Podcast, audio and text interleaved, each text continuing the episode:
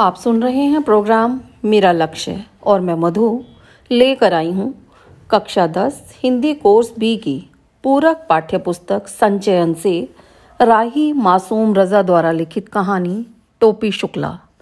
प्रस्तुत पाठ टोपी शुक्ला, प्रसिद्ध कथाकार राही मासूम रजा द्वारा लिखित है। टोपी के पिता एक जाने माने डॉक्टर हैं। उनका परिवार भरा पूरा है। घर में किसी चीज़ का अभाव न था। बचपन में जब टोपी शुक्ला चौथे दर्जे की पढ़ाई कर रहा था तो उसकी मुलाकात इफ्फन से हुई। टोपी की यह पहली दोस्ती थी। दोनों में गहरी मित्रता हुई। टोपी अक्सर इफ्फन के घर चला जाता था। वह इफ्फन की दादी के पास बैठकर उनसे कहानियाँ सुनता था। इफ्फन के परिवार में उसकी दादी, अब्बू, अम्मी, बड़ी व छोटी बहनें थीं। उसके दादा और परदादा बहुत प्रसिद्ध मौलवी थे। इफ्फन के अब्बू कलेक्टर थे। सारे परिवार में इफ्फन को अपनी दादी ही अच्छी लगती थी। इफ्फन की दादी पूरब की रहने वाली थी। ब्याह कर आने के बाद उन्हें अनेक असुविधाओं का सामना करना पड़ा। दादी एक जमींदार की बेटी थी। खूब खाया पिया था, मगर लखनऊ आकर तो वह इन चीज़ों के लिए तरस गई थी। उन्हें गाने बजाने का शौक था, मगर मौलवी के घर में इन बातों की मनाही थी। दादी हमेशा पूर्वी बोली बोलती थी। इफ़न और टोपी दोनों को उनकी बोली बहुत अच्छी लगती थी। इसी बोली के कारण टोपी के घर में हंगामा हो गया। टोपी शुक्ला का पूरा नाम बलभद्र नारायण शुक्ला था। उसके परिवार में भी उसकी दादी माता पिता और दो भाई थे। पिता का व्यवसाय अच्छा था, हिंदू परिवार था। टोपी ने इफ़न के घर से सीखा हुआ अम्मी शब्द अपने घर में कहा तो घर में तूफ़ान आ गया, उसे बहुत डांटा गया। टोपी की दादी सुभद्रा देवी बड़ी कड़क मिजाज की थी, लेकिन वह टोपी को बिल्कुल अच्छी नहीं लगती थी। अक्सर घर में टोपी को डांट पड़ती थी। बड़े भाई मुन्नी बाबू झूठी शिकायत करके उसे पिटवाते थे तो छोटा भाई भैरव उसकी कॉपियाँ फाड़ डालता था। टोपी अपने सारे दुख इफ़न के साथ बांटता था। दोनों दोस्त अक्सर अपना सुख दुख साझा कर लिया करते थे। टोपी को अपनी दादी से कोई लगाव नहीं था। वह इफ़न की दादी को बहुत चाहता था। जब इफ़न की दादी का देहांत हुआ तो वह बहुत उदास हो गया। उसने इफ़न से कहा कि तेरी दादी की जगह मेरी दादी क्यों नहीं मर गई? उस दिन दोनों दोस्त खूब रोए। एक दिन इफ़न के पिता का तबादला हो गया। इफ़न के जाने के बाद टोपी शुक्ला इतना अकेला हो गया कि हमेशा उदास रहने लगा। टोपी को इफ़न के घर जाने की इतनी आदत थी कि एक दिन वह उस सरकारी बंगले पर जा पहुँचा, जहाँ दूसरे कलेक्टर का परिवार आकर रहने लगा था। वहाँ तीन लड़कों में से एक लड़के ने कुत्ते से टोपी को कटवा दिया। टोपी के पेट में सात सुइयाँ लगी। घर की बूढ़ी नौकरानी उसका दर्द समझती थी, इसीलिए वह अक्सर टोपी को समझाती थी और उसे प्यार करने लगती थी।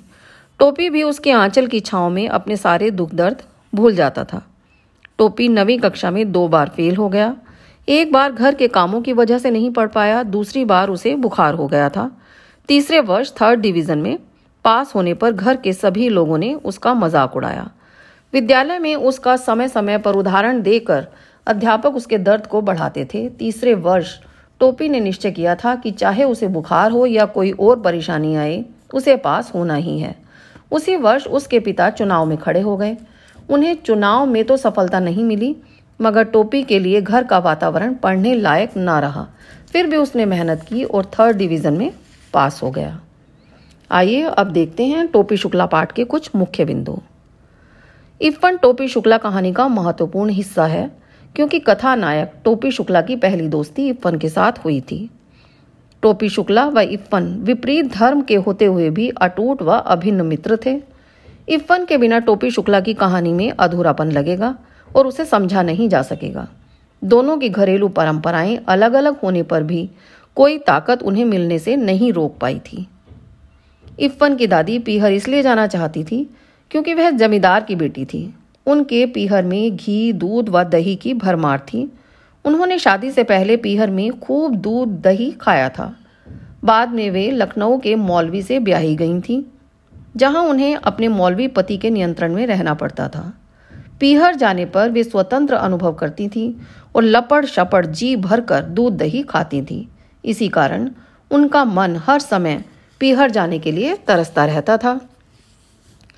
दादी अपने बेटे सैयद मुर्तुजा हुसैन की शादी में गाने बजाने की इच्छा को इसलिए पूरा नहीं कर पाई क्योंकि उनके पति कट्टर मौलवी थे, जो हिंदुओं के हाथ का पका हुआ तक नहीं खाते थे। बेटे की शादी में दादी का दिल गाने बजाने को लेकर खूब पड़पड़ाया किंतु मौलवियों के घर में गाने बजाने पर पाबंदी होती थी, इसलिए उनकी इच्छा मन में ही दबकर रह गई। बेटे की शादी के बाद मौलवी साहब की मृत्यु हो गई।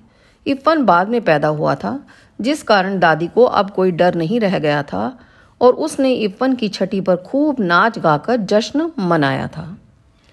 टोपी शुक्ला के घर वाले आधुनिक होने के साथ साथ कट्टर हिंदू भी थे। अम्मी शब्द मुसलमानों के घर में इस्तेमाल नहीं होता है। किंतु जब टोपी शुक्ला के मुख से अम्मी शब्द सुना गया, तब घर वालों के होश उड़ गए। उनकी परंपराओं की दीवारें डोलने लगीं। उनका धर्म संकट में पड़ गया। सभी की आँखें टोपी के चेहरे पर जम गईं कि उनकी संस्कृति के विपरीत यह शब्द घर घर में कैसे आया। जब टोपी ने बताया कि यह उसने अपने दोस्त इप्पन के घर में सीखा है तो उसकी माँ व दादी ने जमकर पिटाई की। 10 अक्टूबर सन 1945 वैसे तो सामान्य दिन था, परंतु टोपी की ज़िंदगी में यह दिन विशेष महत्व रखता है। इस दिन उसके सबसे प्यारे दोस्त इफ्फन के पिता का तबादला हो गया था और वे सपरिवार मुरादाबाद चले गए थे। टोपी की दादी का स्वभाव अच्छा ना था। वह हमेशा टोपी को डांटती फटकारती थी और कभी भी प्यार से बात नहीं करती थी। टोपी की दादी परंपराओं में बंधे होने के कारण कट्टर हिंदू थी। वे टोपी को इफ्फन के घर जाने से रोकती थी। दूसरी ओर इफ्फन की दादी बहुत नरम स्वभाव की थी और उन्हें कहानियाँ सुनाया करती थी।